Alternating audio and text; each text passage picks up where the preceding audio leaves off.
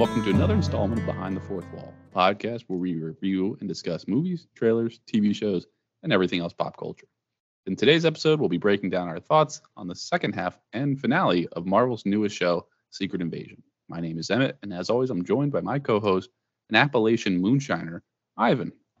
Dude, the Appalachian is no joke. I went on a whole rabbit hole last night on TikTok about the Appalachian Trail and all Trail the life. monsters, all the little. That's why I was like this morning. I was like, I want to hike it, and who would You know be down the- for it? You know what the worst monster is? I don't know if TikTok would have talked about this, but you know what the worst monster is on the trail?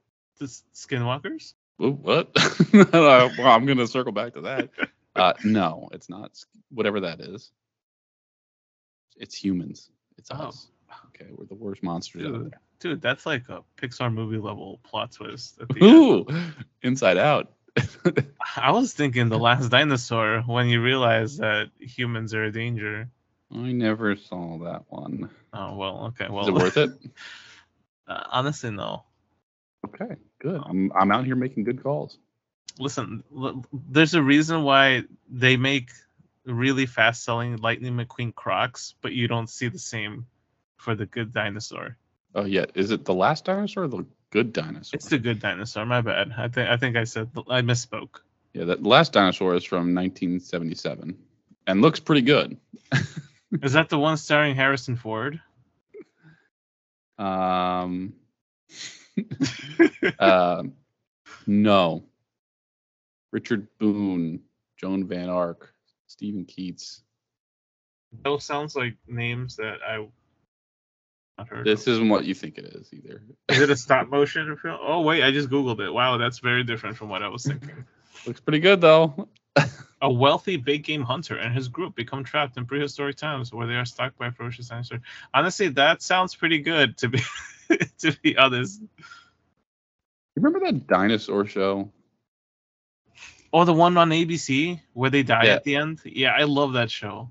I don't know if it was ABC, but it looked like um like a Family Ties or something like that type of sitcom. Yeah. I I love that thing. Um they have it on Disney Plus. I might get into this again just out of like how weird it was. I, okay, so I only remember watching I think it was like a rerun of the finale.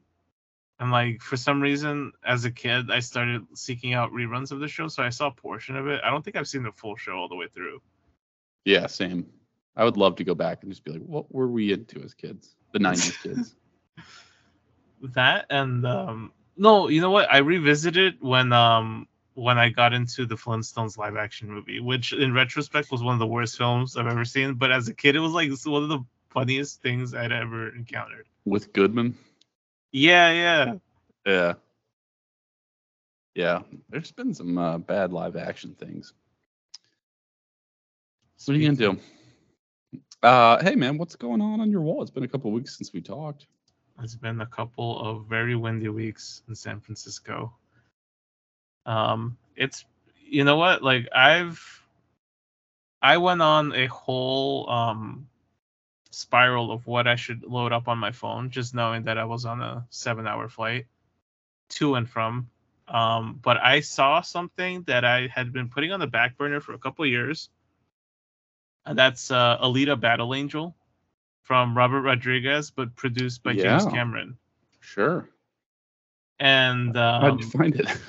honestly, I, it was really good, and in a way that I was not expecting. I kind of just wanted to, something to watch on the plane, and I was like, you know what, I'll just load it in. Um, the visuals were great, and I knew that from the get go because James Cameron had provided a lot of the the setup for that.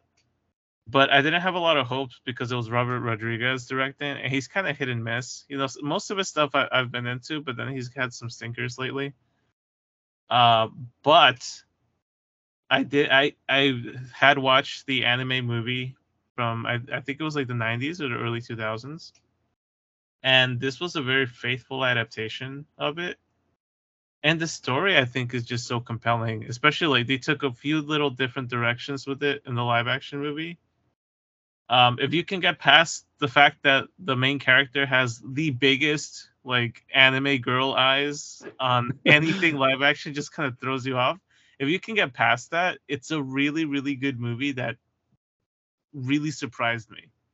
Windows to the soul, and she's got those French windows that open up big. Those are huge windows, right? you can see her full soul through there. Mahershala was in that, right? I feel like he was a bad guy or something. He was, yeah, he was. He was a more of a minor character though. Like I thought he was gonna have more of a presence on it, but Christoph Waltz was in it too, right? He was the father or something like that. yes, yes, yes, he's the uh, the scientist dude that finds her in the trash.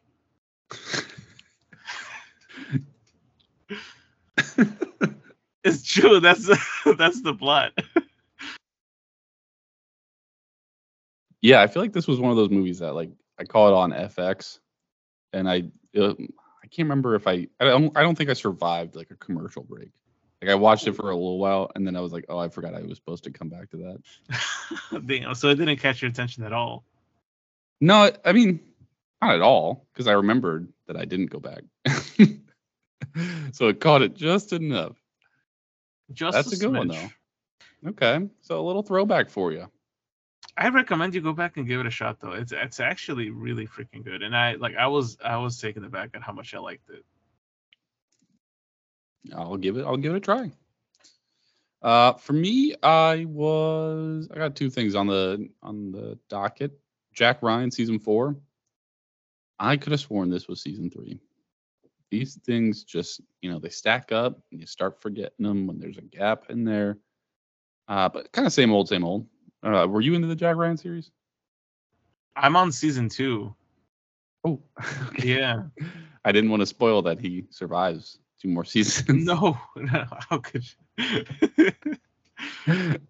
Honestly, no, they're, I, they're pretty good. I'm gonna pace myself now that the writer's strike is here, and I know for sure we're gonna go a while without any new content. Yeah, that is one thing to be aware of. But I feel like this this show in particular, like and like Jack uh, Reacher and all these spy shows other than Secret Invasion, like you kind of just want to keep it running because they they typically do have really good cliffhangers other than Secret Invasion. uh, and then the other one was, uh, did you go catch the Mission Impossible movie in theaters, Dead Dead Reckoning or Day of Reckoning? I have yet to watch it. Ooh, baby, you're in for a treat. Yeah. I liked it a lot. I mean, like I never I watched the first Mission Impossible way, way after it came out. I think I skipped two and three, and then I picked it picked up when they like started giving them names. Um, so I'm not like a diehard Mission Impossible fan, but I just I'm really into like a Tom Cruise kick of like let him do his action sequences and go crazy and see what we get. I can't wait to watch 89 year old Tom Cruise jump out of an airplane. Full sprint. Yeah, and then like you, you don't like. There's no CGI. He still does it himself. He's like in good spirits. You know, like I feel like There- he, man's gonna live forever. Yeah, there will never be a mission that's too impossible for him. For real. More like mission, maybe improbable, but not from Tom Cruise. Mission unlikely, but we'll Yeah. be done anyway. Exactly. but yeah, that, I feel like there's no unique writing on these movies anymore. I just feel like they're just really relying on these like three or four like big action fights or like a crazy motorcycle jump or something. the last one I saw was the one with Henry Cavill. Yeah, Was that, that, was the one last before this one. Yeah. What was that one called? Was it Ghost Protocol or was it something else? Uh, no, that is um, shoot. Gonna- No, wait, no, that's James Bond. No, no, that was. Yeah, let's just go to the producers. It's one of those. It's it, it's it's one of them.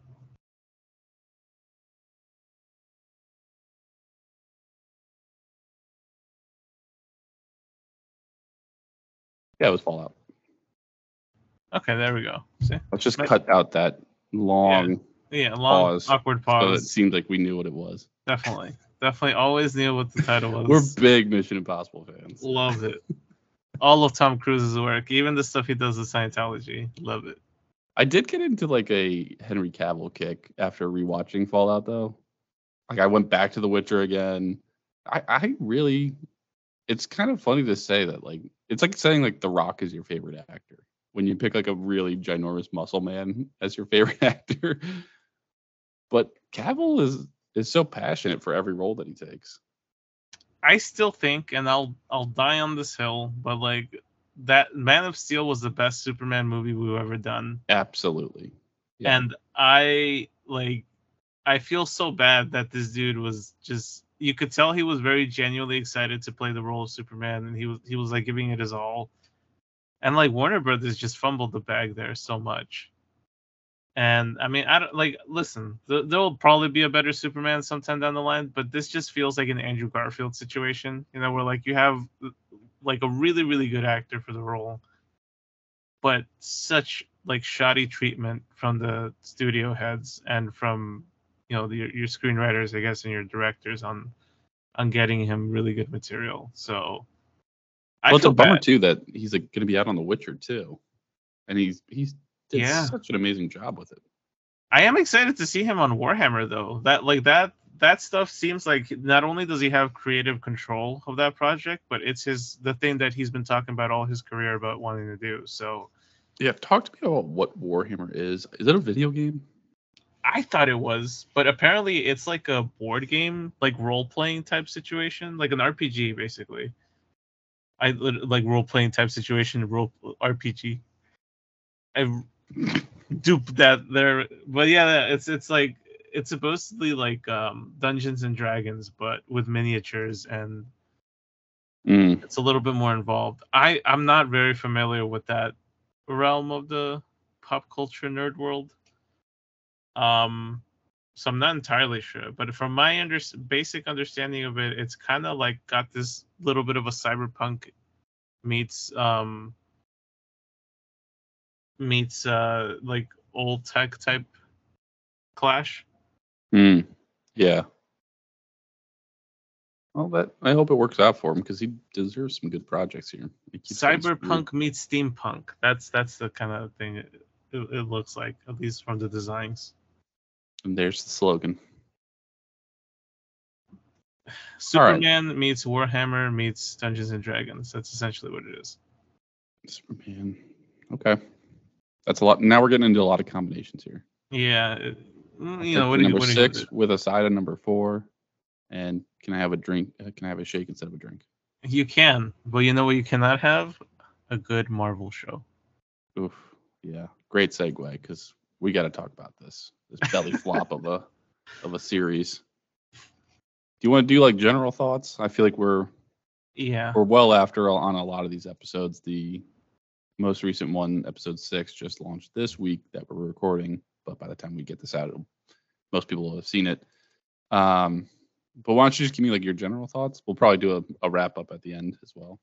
Yeah, I think uh, I was generally optimistic the first half, the first three episodes that we, uh, the last episode that we recorded uh, for it, and I think um, that was my kind of thought through most of this series. I feel like for the most part, the performances were really good. I thought some of the dialogue was actually really smart and good. And like I was having a good time with it for the most part. But the thing that was kind of killing the series for me all the way through is the same thing that was promoting it, which is this is a show in the MCU and yet it feels like a show that is the MCU but the MCU light, you know, like your free trial version of the MCU um, in which you know there's like a bunch of really good stuff right behind that paywall, but you can't reach it. Um, so I'm not gonna lie, I, I enjoyed most of it, but it's the finale that completely decimated it for me.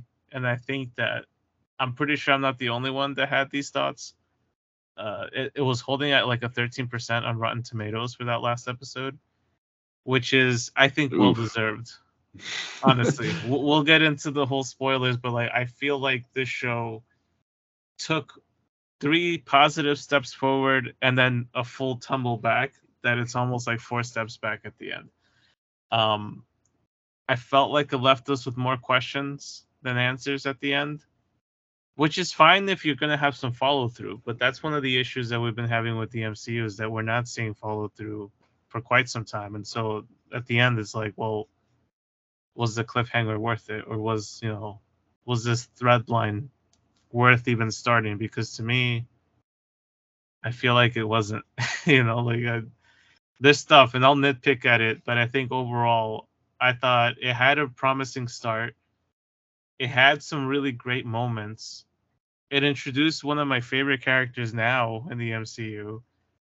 Uh, but because I'm not sure what's going to happen from here on out with it, I just don't know how much I am getting out of this ultimately. Uh, but yeah, that, that that's kind of where my head is at with this. Yeah, I pretty much agree with you that I don't think it was the finale so much. Like I'm kind of indifferent to the finale. I think it could have been better, but I also think it was like wasn't the worst thing they could have produced.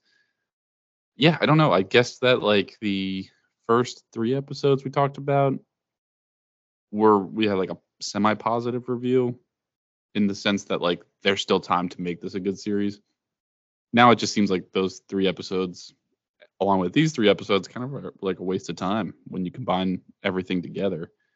Um, like the it, the pacing picked up a little bit in the second half, but ultimately it's just like not an exciting show. Like I don't know if I would call it boring, but for a, a, spy thriller show that's supposed to be like a Jack Ryan or something like that, it's just not as good.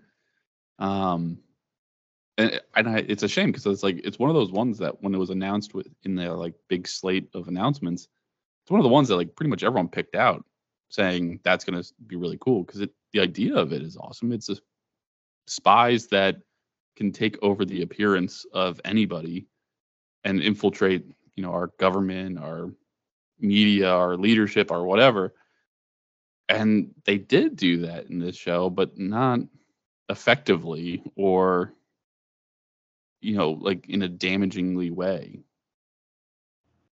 You know what it is? It's like the the Secret Invasion storyline of the comics was a big, big deal that spanned a couple of years telling the story, like finding out that key Avengers and other characters from key moments in the last couple of years of, of comic book storytelling were Skrulls the whole time.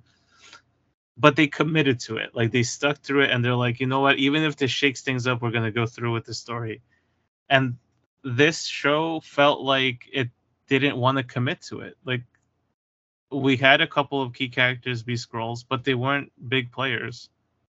Like honestly, I would have been super psyched to find out that one of the main guys on the Avengers teams was a Skrull the whole time, and we just come to find out, or something like that. I feel like that would have been huge. But it, they just it, it just felt like it was the show that they picked for scraps and just kind of bare bones it. Yeah, and I think they had opportunity to make even more like these Skrulls taking over using the blip. Like for people that were blipped away, they could have easily just stepped in and made it look like they weren't blipped. I think that could have been like an interesting way to, you know, kind of have redone this. And now when people are coming back, it's like that could have been like the thing that revealed them that oh you came back from the blip but you've been here the whole time uh, i don't know there's there's a lot of things they could have done that were, were a bit more creative because you're right they did have a few avenger type people get taken over by Skrulls, but you're right it's not you know the a list or even b list characters and it's also unclear how long they had been doing that for because uh, that's one of those questions that's kind of just like left unanswered at the end of this Yeah, I feel th- th- there's a lot that I feel like they could have done better. Um, that and then also I feel like wasted characters to to a degree. Absolutely. Ones that I was excited that they were introducing. Not like because you know me, I'm not like a huge, I'm not a comic book reader, so I don't know what their level of use is inside of a in, inside the comics, but at least introduced in this show, they immediately have like, ooh, I'm attracted to that character's plot or idea of it, but then they don't do anything with it. The only character that came out of this that I thought I'm invested in where they take the character from just because of the charisma on screen was uh, Sonya Falsworth. Yeah. I feel like she was the character that made a lot of the show really enjoyable for me because she literally is what I thought they would portray Nick Fury to be. And he just didn't really deliver on that. Which Well, that's the thing. Like they keep saying that he's old and like out of the out of touch and out of the game, but then it's like, and this isn't really a spoiler because this this was going on a lot in the first three episodes, but they keep saying that, and then he keeps doing these like phone taps and like keeps getting different resources and showing up to like save the president. Like, I'm sorry, what? Like, this guy is still pretty in in touch with the the spy scene. Yeah, that that's that's the thing, and I think I feel like there's a lot of lazy storytelling on this show to make things a bit convenient.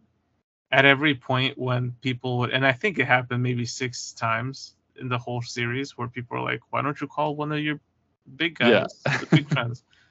And he goes from answers from like because this is personal to like because we can't keep relying on them. And like to me in the back of my head, I'm like because you can't afford them on the Disney Plus streaming service, you know Absolutely. and I I've heard I don't know if it's true, but I've heard that this was essentially what the Captain Marvel 2 movie was supposed to be. But at some point the director that they got to direct the Marvels came in and pitched a completely different idea and felt really strongly that that would be a stronger movie than what they had here and so instead of scrapping the scripts altogether they kind of picked them apart and made this series um, which I think, given the finale, it's kind of evident that it was supposed to be a Captain Marvel two type of deal. Yeah, I mean it's hard to have the Skrulls and not mention Captain Marvel since their entrance into the MCU was at the same time and tied together. Um, I hope this works out because looking at that new uh, the Marvels trailer looks pretty good on whatever plot they've decided over there. So I hope that one doesn't feel like it's missing the use of Skrulls in any way, but maybe it's better off without it because if they were going to use them this way, it would have been kind of boring. Yeah, I'll- I'm interested to. I mean, I'm, I'm sure there's going to be some sort of Skrull presence in the Marvels to some degree, just because this one ended up with like, oh, the Kree want peace talks, and then the trailer, I think it's a Kree type branch. That's a problem for for Carol Danvers, but yeah, I mean, I, I don't know. I, I'm excited for that movie just because it seems like in the vibes of Miss Marvel, the show which by the way i think is the one show on disney plus where i feel like besides loki that i'm like I, I we need a season two for this because it worked really well you just need to put more focus and dollars behind the marketing for the show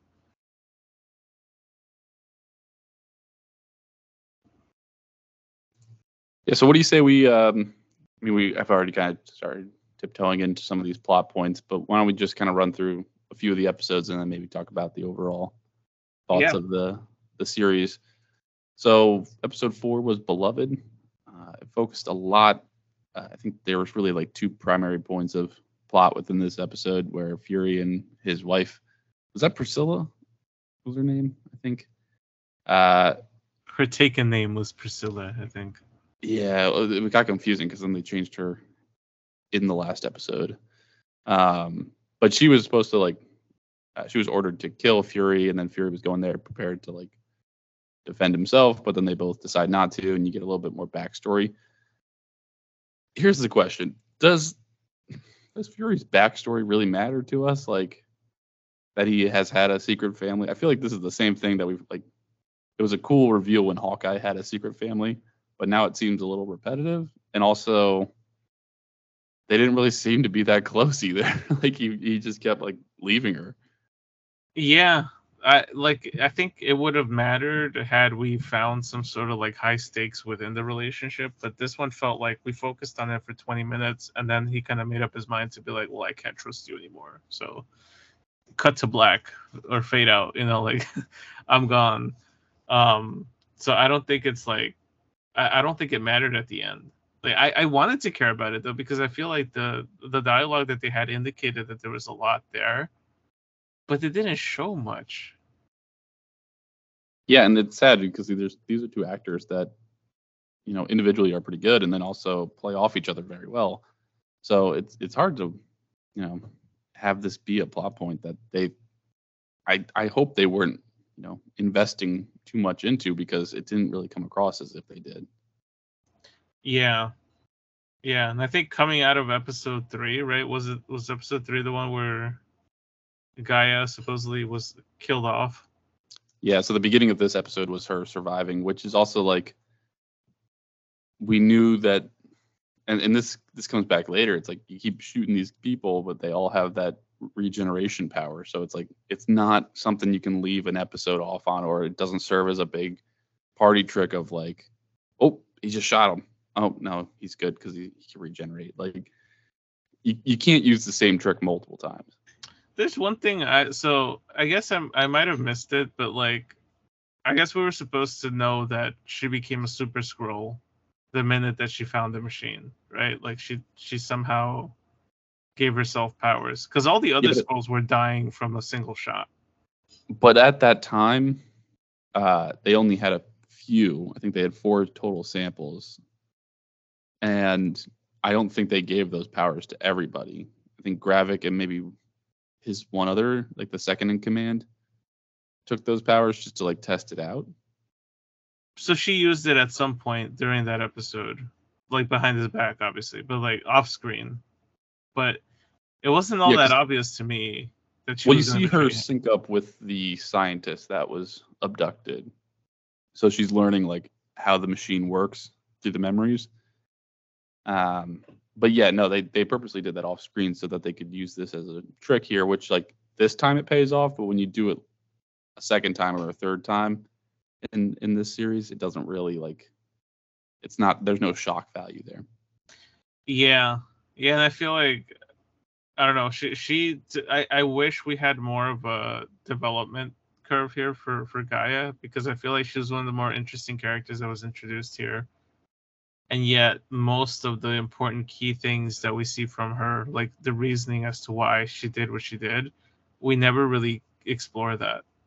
And again like it goes to like this moment where she survives and she you find out she's a super Skrull cool but at what point did she decide she was cool with being a super Skrull you know like I know like they kind of do the whole umbrella term of like all of this is like a spy thriller kind of thing, but it doesn't really work if you don't have any like insight into the character's motivations and stakes either. And she's also one of these characters that has been on Earth the longest, having come through the first wave of Skrulls with in in Captain Marvel's movie. So she's you know close to Monica Rambeau, Maria Rambeau.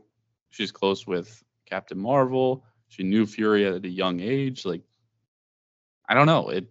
I think there's a lot more character that could have been developed there in a way that would have been like either she's pro-human to the point where that she's fighting for our cause, or she's you know against humanity because she's seen like so many opportunities that we've spoiled that she's like kind of torn because and and going with Gravik, and it just seems like she's totally neutral, but without explaining yeah. why.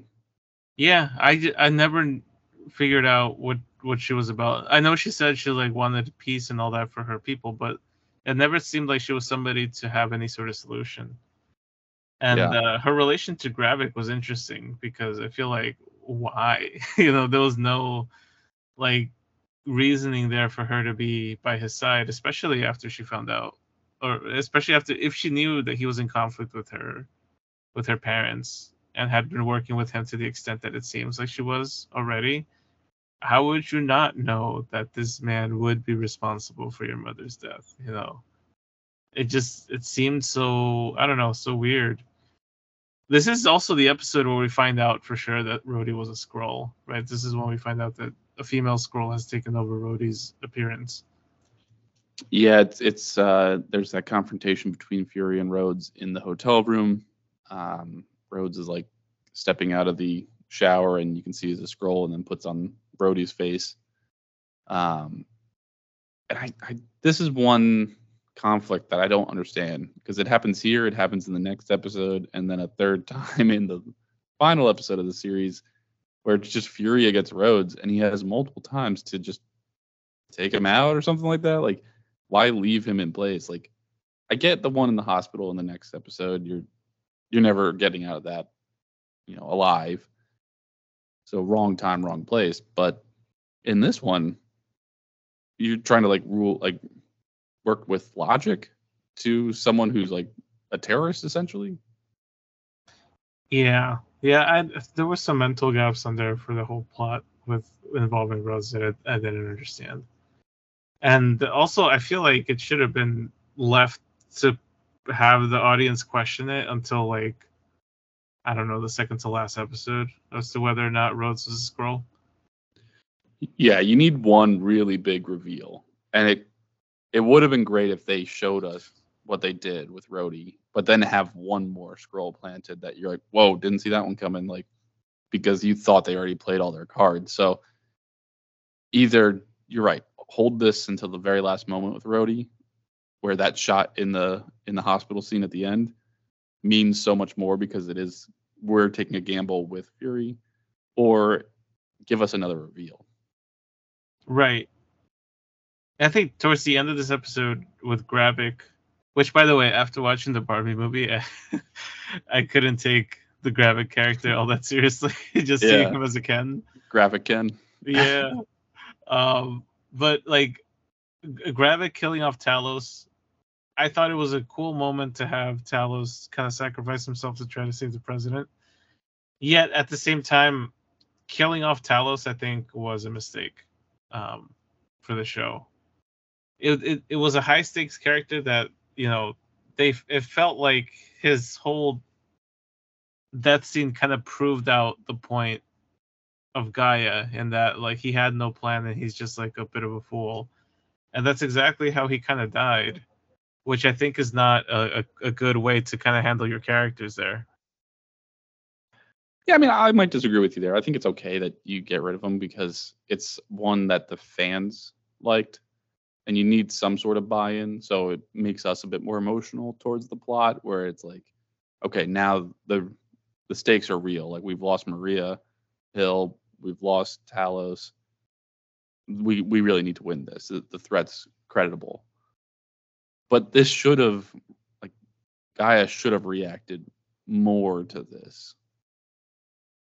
And I think she just like plays along with Fury's plot a little too easily where it's just like, yeah, all right, I guess I'm in for revenge. But like doesn't really like fully commit to it on screen until the final fight. And we're like, oh, now she's invested.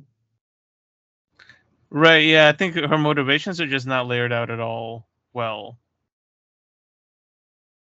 Yeah. And I think uh, it feels like something that maybe they tried, but a lot of people, either a lot of people are missing it or they didn't do it right because nobody that I've seen really. Uh, I, I think everyone wants that character to do more, but didn't get anything out of it. Yeah, I don't. I, don't think so. I think like I don't know. I feel like she's been a whole mixed bag for me.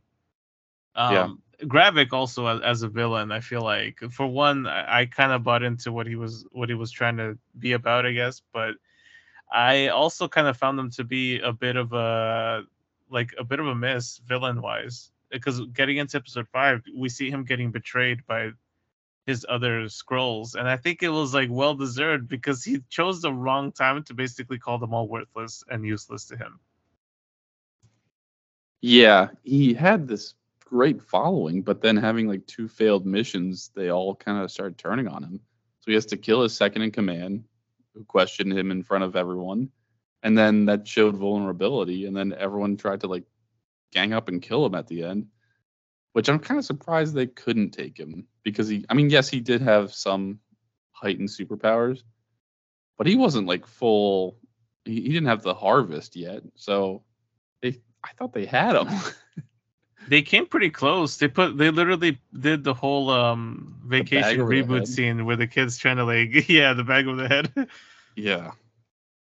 No, yeah, I, they had that, and then they had five of them pinning him down. Like, how do you not win this? Yeah, I mean, I guess he was kind of right that they, they were pretty useless to him in in the, in the long run. Or I guess what they're trying to show us is that like he is that strong, and make that much like again add some credibility to his threat. But it just comes off as like, yeah, he is dealing with a bunch of weak people. Right. I guess it was the ultimate goal was just to make himself all that powerful so he could do everything on his own. But I- don't know. It just it seemed it, it seems like such a rushed thing. The, those last two episodes to me seemed like the the whole plot was rushing to this finish line. Yeah, poor poor pacing on their part. Uh, what else happened in episode five The Harvest? Um, again, it's Fury versus Rhodes uh, in the hospital. Fury has a gun to his throat and is willing to expose him there, but then Rhodey like plays the gambling game of like, you won't do that. You're you're in front of my whole Secret Service. It's like nobody is rushing over to protect you, Rhodey. Like, I don't know what you're playing at. So, and as soon as you shoot him, we saw this with Sonya clearing out the British spies. As soon as you shoot them, they turn green. So I don't know. Fury would have been off the hook immediately. All he had to do is just one non-fatal shot, just like she did with, with exposing her out. The other thing too is so clearly the Secret Service agents were not Skrulls; it was just Rhodey, and yet he kept uh, like having all these open conversations with Gravik in front of the Secret Service agents. I know. That was another thing that kind of bugged me because I'm like, eh, can we just get like confirmation that one or two of them are Skrulls? Because I feel like this just makes no sense to me at all based off of the way everybody else was reacting to it. Yeah, it's really confusing because then what was it? This the season kind of flew by where I don't have the best memories of it, but they did that mission where they had to go get the submarine captain who was on land, who had the authority to uh, stop the nuclear threat. They yeah, uh, three. they everyone guarding him was a Skrull. And then in the Except the Russian kid. like the quote unquote Russian attack against the president, every time that they got shot, shouldn't they have been revealed as Skrulls? So like what was the question of like, ooh, the Russians are attacking us? It's like, no, it's green aliens disguised as the Russians. Like that's where like some of these things come together where it's just like this doesn't make a lot of sense. Yeah. Yeah, I was I was confused by it. And the narrative definitely didn't help to kind of drive any sort of clarity on it. Um I will say though that like the the G'iah stuff and the Falsworth stuff carried these two episodes for me, these last two. Um Falsworth especially. I honestly I I couldn't get enough of the character. I feel like every time she was on screen, she was a ste- scene stealer for me. And I think that um, between her and some of the plot with uh with with Fury's wife, I feel like that kept my interest more than anything else. I think the general idea of what Gravik was trying to achieve is interesting. And that is like a Jack Ryan level of like, ooh, if we convince the president to bomb where the Skrulls are hiding, it's going to kill off all the like actual human leaders, allowing us to like just fully take their place in society. The Skrulls will survive the event because they can withstand nuclear um, temperatures or whatever and it would be a bomb against the Russians, so it would provoke another war. Like generally speaking, that plot is very interesting. But you're right, like the pacing is just so quick that it's like we really rushed into this. Like that didn't develop at all. And then did you find it weird that everybody in that Russian hospital where the president was getting treated, all everything was in English and all of them spoke English? Yeah. Uh, ignore that. It was just like some of those glaring things that just really bothered me because I'm like usually there's at least a little bit of like follow through on on where you are plot wise and like what you're trying to establish from a world building perspective. I'm comfortable ignoring that type of stuff, but the stuff that bothers me is like nobody around him is speaking sense when like when Rhodey's just going like bomb the Russians, bomb the Russians. it's like, all right, man, we heard your opinion. Let somebody else in the room talk. Yeah, it was like blatantly obvious Rhodey was definitely not himself during Yeah, that entire thing. and hasn't been this whole show. And like that could have been enough for us. Like you don't have to tell us he's a Skrull, like you said. I think let that his actions play out and us be like, that doesn't seem like it's Rhodey. I bet he's a Skrull. But then have to have that decision at the end of this series where it's like, ooh, would I shoot him or not? Like that would have been a great, you know, plot point of this. And allow them to build off of it so much more because it's like you you do have to start questioning like the people around us are they a Skrull or not are they acting like themselves or not Can I just tell you the one big thing that to me killed this show for me more than anything?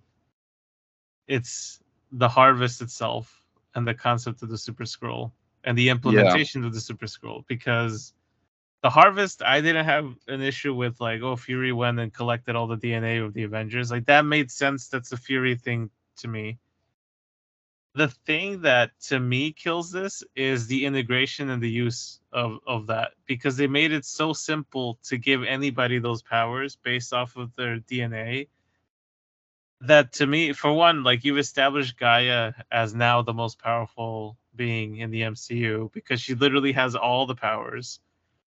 That's not how the super Skrulls work in the comics. Um yeah but you have to make it simple for like an idiot like me they're tied to the Fantastic Four in, in the comic books, but like they're tied in a way that makes sense because at some point they get captured and they like are tinkering with like their abilities and all that, but they replicate the abilities to some extent. But the Skrulls are not just able to take on anybody's powers because it's like made clear in comic book lore that like there's limitations. Like there's certain powers you can't inherit, like telekinesis, magic, that kind of thing, because it's not you know, it has to be a 100% match. Over here, it's like, oh well, let's just let's just give them all the powers. Like, I don't know if you saw the list of everybody on there, but they collected Thanos' DNA with the the Ghost Girl from Ant Man, which by the way, wasn't Yeah. that an issue? Like she couldn't control phasing, and so shouldn't Emilia Clarke's character be phasing in and out of reality too? yeah and also like she was she at the battle of endgame I who knows? but yeah, no, there was there was a lot of problems in that, and not just from like a comic book point of view of like inaccuracy, but just like you put you distilled it all down to one vial that like and like all he had to do was just plug it into the machine and he was good to go. Um yeah, we're we're starting to get into episode six here, and I think this is the place to start where the the bigger thing I had a problem with, like I think it's a cool idea that they had. I, I don't really care that it's not accurate or like I'm willing to suspend some disbelief of like how easy it was. The thing that annoys me the most is like you get this heartfelt conversation between Gravik and Fury inside the reactor. And we la- later learn that it's just G'iah posing as Fury, who then gets all the powers and is able to have that fight.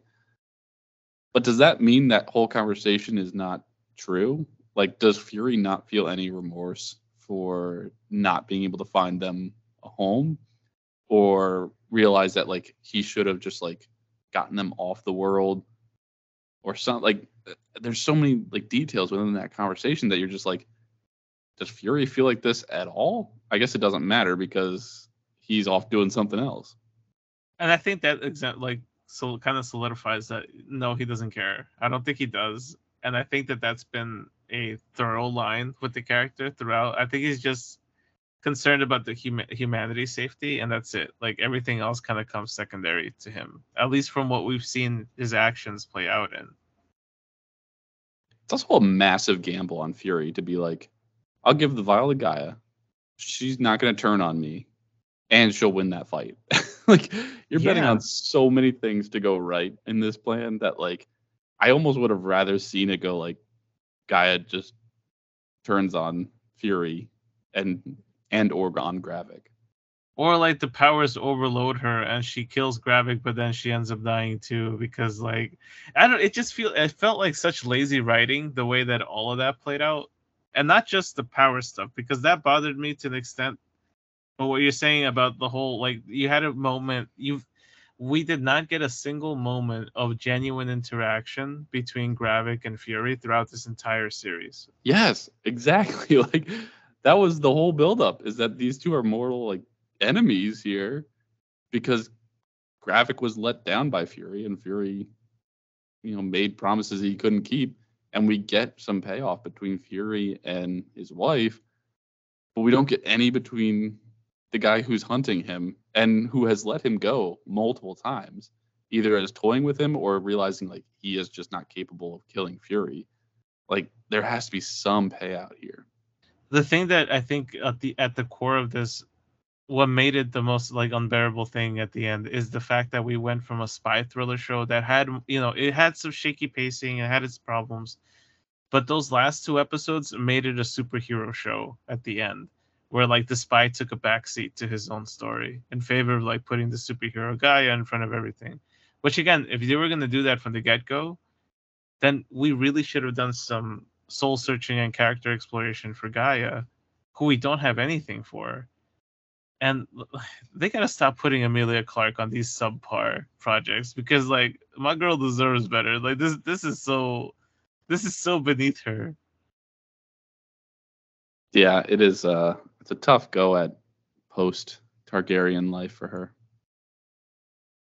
ever since the last season of Thrones. It's all been downhill. For real. But uh, And, and no, go ahead. the end of the show, Yeah, the build up for it and all that, like the peace talks with the Kree and all that, and Fury's wife going with him. I hope that this ties into the Marvels and we get some sort of delivery, but I'm honestly not holding my breath because it just feels like this setup was like rushed to to, to an extent.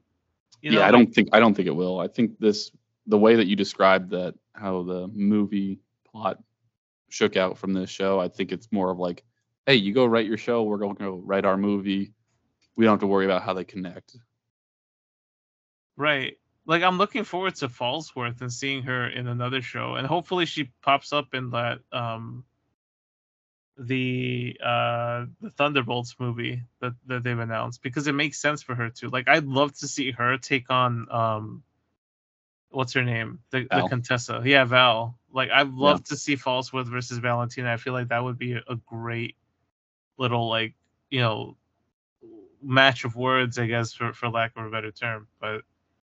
I I just don't know. I, I was and I was excited for this show too. Like I felt like this was the one I was looking forward to finally getting like my fix of like Falcon and the Winter Soldier again and that kind of thing. But that that didn't turn out. Yeah, and I feel like this show, like I don't know, it could have been, you could have had much better social commentary where like how do we treat refugees and how do we treat like each other and like are, are I don't know, how do we overcome these in, seemingly insurmountable differences between ourselves? Like it just seems like you could have even steered into like let's make it more of a social commentary. Like say what you want about the action within Winter uh, Falcon and Winter Soldier but they at least made it into a social commentary where it was like, okay, we're gonna have real talks and and learn something. And this, they just, I don't know, they had it on the surface level, but didn't dive into it. And then they also were like, yeah, but we're also not going to invest our time into developing these characters for their payouts. What makes it worse and what makes Fury a fully dislikable character for me here is that at the end with the president's speech where he's basically targeting all the Skrulls and you get the little montage of people targeting each other whether they're Skrulls or not and fury just gets up and leaves and it's like He does it all over again. yeah like what am I in a loop. yeah, like what am I supposed to think? To me, like Falsworth comes out looking a lot better in this show because she's the one that like tells G'iah like, okay, let's you know cut the BS. You, I'm gonna use you. You're gonna use me. We're gonna figure out a way to like solve all this stuff, and let's not repeat the same mistakes that your father and, and Fury made. Which like cool. There's a little bit of a byline, but I have zero faith that we're going to get follow up on that and I just don't know where a character like G'iah sits in the in the MCU because again, from like a comic book nerd's perspective, the Skrulls have always been enemies, and it makes sense. They're literally shapeshifters. So here it's like, okay, well, what are you gonna do with all these characters? It just seems like uh, let's let's clear the deck out for that, so that in the Marvels we don't have to mention or take care of these characters again. We just like killed everybody off, fresh slate, fresh all that. If there's Yeah. anything that follows through from here, it's probably the Armor Wars movie with Rhodey, because there's a lot of speculation about when Rhodey was taken, and because he's in a hospital gown, I'm gonna assume he got taken after Civil War, which means that he has no knowledge that Tony's dead, and all these things have happened in the last two Avengers movies. Wow, that would be pretty crazy. It would make sense, especially. I don't know if we saw that, but I don't. Uh, it might be a stretch, but apparently Sacha Baron Cohen has been cast to play a role that has that is apparently the the uh the moniker for Mephisto from like this big comic story. We're I'm like, again. don't. I was like, no, let's not. they better not make Borat Mephisto, and if they do, he better kill it. But like, I, I don't know. what- I don't know how to feel about that. But Armor Wars is shaping up to be very interesting at the very least with this.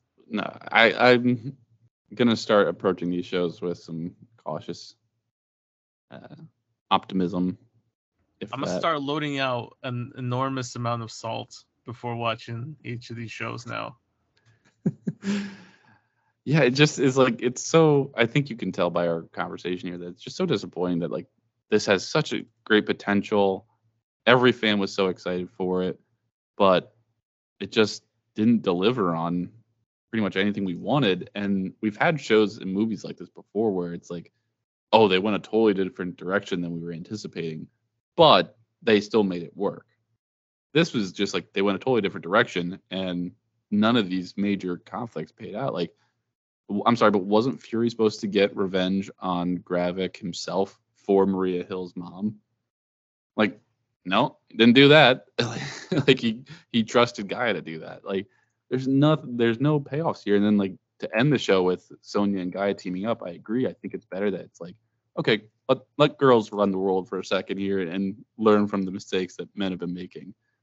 But I'm sorry, but like, where did these two characters come from? Like, Sonya had a couple scenes in this whole series. She killed it in both, but she doesn't like get any other development there or like any history on her. Same thing for G'iah. Yeah, which we'll discover in another Marvel Disney Plus show seven years later when we've forgotten about it, and now we can talk about it again. Yeah. You, you know So- the thing that's bugging me though, like more and more, the fact that like now Marvel is kind of a complete house, right? Like especially with the Universal stuff recently, where like they have the Hulk rights again solely. They don't have to worry about distribution. You have all your A players now, except Spider Man, but you got the X Men, you got the Fantastic Four. These should have been pr- priority projects for them because these brands have a higher recognizability with with audiences and then you can weave the rest of these things as the B plots to spin them off because that's the way they did it so well in the first half of this whole Marvel experiment. So I mean, I don't know what they're waiting for. I feel like it'll probably be another five years before we get to see Shang Chi too, and by then the like, does anybody care? you know, like yeah, the moment's kind of passed. It's like I mean, we'll still be excited for it because I don't know we're Marvel completists, and you take s- such a good product, and we'll still hang around waiting for it. But yeah, it is like it's almost like an abusive relationship where we're like we're just waiting for them to get good again. Like yeah. I think we might be coming to the point where they're we're realizing they're just not as good as they used to be. I like if if Fantastic Four and like an X Men project come in and they're this level of quality, then I think that we can call it because I feel like then then like you know the the body's been dead for a while and Yeah. we just realized it. You, you've taken your star players of the league, the LeBron Jameses, and they're not even making playoffs. All right, Yeah, time to I- move on. I just don't get it because like so I know like and and you know not to get too political on it, but like their Okay. big focus has been like trying to prop up more diversity. That's you have literally the diverse X Men team over here, which you've benched and said we're not touching them until a bit later. Why not? like the, the you have such I don't know. There's just a and, lot. and even from like a business perspective, like Black Panther, Shang Chi, like you just put you know the racial equity aside, which is a huge thing aside. It's like look at it from the business point of view. These things gross billions of dollars. It makes it's a win-win. It makes sense. Just go after that. It's such low-hanging fruit for them. I don't get why these are not priorities. But why don't we just wrap this up? I mean, we've, we've kind of weaved in our general thoughts overall, but I think final thoughts like this show, I'm never really going to rewatch it. I don't, I don't think so. Even as like a prep for another movie or something like that, I might rewatch like the finale just as like a refresher of where it ended off. But I'm never rewatching it, and it, which is sad because I think the cast was it was well casted, a lot of strong acting performances. The fight at the end, the, the CGI was okay. I mean, I it's really difficult to figure out how to like morph every Avenger into one person, so I'll give them some like leeway on that. But I think, like we said, the stakes never really felt that high because it was so rushed. Um, I would love to see where the where the G'iah and Sonya duo goes off, but again, I don't think that's going to be for a while. And I can't help but realize like this is yet another Marvel project where we ignore that there's a celestial sticking out of the Indian Ocean. Can we do something about it, please? I'm gonna I'm gonna take a guess that whenever they tackle the X Men, that's when we'll tackle the Celestial, and I'm gonna So take never. a guess the, the mutant island of what whatever the heck Magneto found it in the comics. I think it was something with a K. That's gonna Yeah. be the the the Celestial. Like this is gonna be the, the island for the mutants, and like mark my words, that's gonna happen. And like five years from now, How has that not thrown us off our axis where it's like created chaos with weather or something like that? like, nope, just another mountain appeared that totally sticks out into space. let's just give it a small little blurb in the She-Hulk episode where she's scrolling through the internet and sees an article about it, and then that's it. Let's not let's not touch it again. It's so disrespectful to that plot. I mean, like that movie was crap, but like they set a precedent in an event up that has to be addressed. Can I just say also, like the shows that worked and aren't getting a lot of attention from Marvel, I think it's such a disservice to then go into new ones instead of saying like, hey, people really liked Miss Marvel. Let's do a season two right away. Hey, people actually really, really binged She-Hulk. Let's give her a season two because those shows worked here. I like I don't know. I don't know what's going on with them. Um I have faith that they'll turn things around just because they've addressed it now, and we're still seeing the byproduct of the last two years, right? But I don't know. I I, I want them to get back to what made Marvel great, and hopefully that now that they said they're gonna pull back a little bit on this, we'll get that. Um, I'll rewatch this show at some point because I definitely need to make my um Sonya Falsworth girl boss edit fan cams for my TikTok channel. Um, but but besides that, I have no other reasons to watch the show again. Yeah. So I think with that, we can just leave it at that and be willing to move on to our next project. So we'll probably be tackling Barbenheimer next. Oh, We didn't really get to cover that in the news at all, but I'm excited to talk it. I'm excited to talk all things Barbenheimer. I'm definitely gonna wear pink to our episode next time. And I'll go with like 1940s Full suit, black and white. top hat. you gotta shave your head out to for to commit for the Fakey blonde to look. yeah.